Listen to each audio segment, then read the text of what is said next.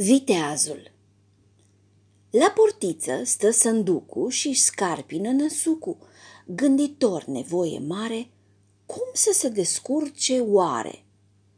Mama lui i-a zis așa, Ia poftește dumneata și mi-adună din cuibare ouă pentru clocitoare.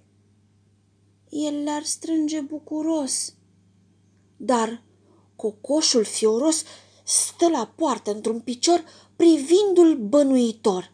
Și ce creastă, și ce gheare, și ce cioc puternic are.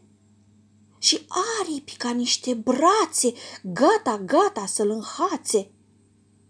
Alergând iute în casă, pune coșul gol pe masă și șoptește ușurat. Oh, bine că n-am cutezat!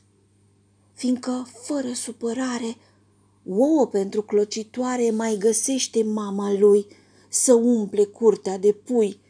Dar un băiețel ca el, curajos și hărnicel, cât e curtea păsărească, nu mai poate să găsească.